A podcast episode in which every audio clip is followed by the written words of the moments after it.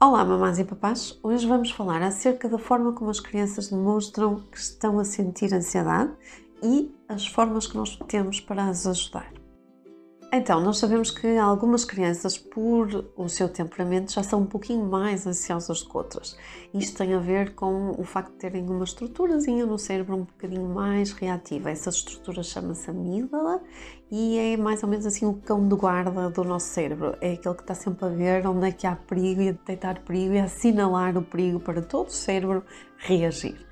Uh, independentemente disso, neste momento, nós estando um pouco mais ansiosos, vamos transmitir essa ansiedade e vamos ver nas crianças em diferentes comportamentos. O que é que nós vamos observar? Mais birras, algumas vão andar mais agarradas a nós, vão andar mais exigentes, a pedir muita coisa, a pedir muita atenção, outras se calhar vão dormir pior, outras vão comer muito, outras vão deixar de comer, outras vão ter dores de cabeça, outras vão ter dores de barriga. E, portanto, um bocadinho através desta observação destes comportamentos, nós vamos percebendo que o nosso filho está com algum tipo de ansiedade, o que é natural, porque se nós olharmos para as notícias, as crianças tendem, para além de gerir a sua ansiedade em função da nossa, também tendem a dar algum significado a tudo o que lhes acontece à volta, não é? Um, e isto faz com que às vezes até arranjem algumas justificações muito criativas para as coisas. Então ficam aqui algumas dicas que pode praticar todos os dias para ajudar a diminuir a ansiedade. Primeira dica: não adianta estarmos aqui com grandes discursos, porque no momento em que a criança sente esta ameaça, e isso pode acontecer ao longo do dia, é uma ameaça subjetiva de tudo o que está a acontecer à volta, o que vai acontecer é que vai disparar aquela reação de lutar ou fugir, e portanto o sistema nervoso vai lançar adrenalina, cortisol, que vai fazer com que a respiração comece a ficar mais ofegante e o ritmo cardíaco também. Isto pode durar entre 20 a 60 minutos até acalmarmos.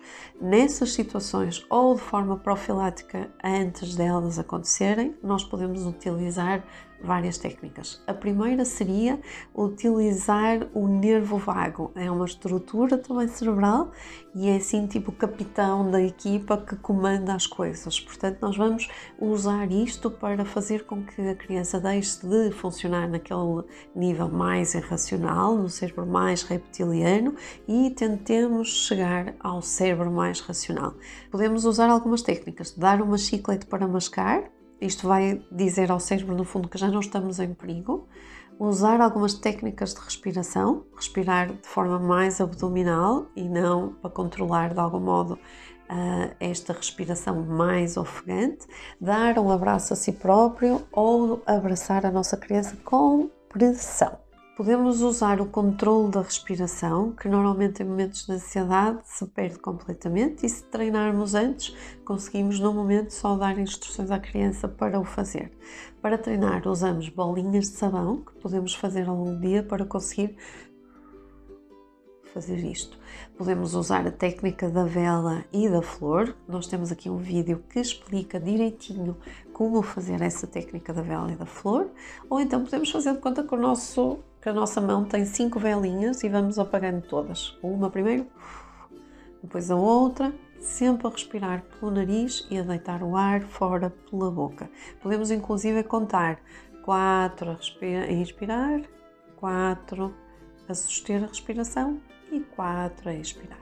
Depois, usar o foco. Foco ajuda mais uma vez a passarmos ao nível mais racional e pode ser do género imaginar um sítio espetacular, descrever esse sítio espetacular, como é que ele é, como é que ele cheira, o que é que ele me faz sentir.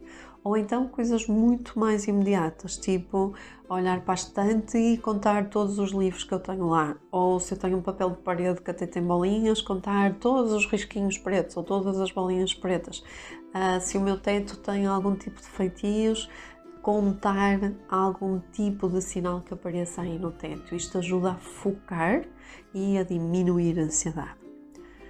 Por último, a outra estratégia será cruzar a nossa linha média. Isto ajuda os dois hemisférios do cérebro a trabalharem em conjunto e a diminuir a ansiedade. O que é que isto quer dizer?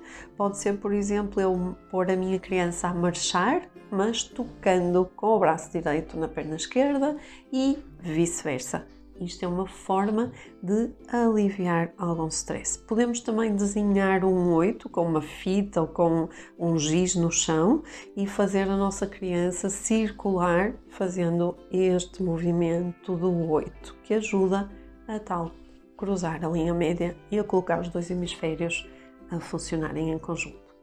Ouçam os vossos bebês e sejam felizes.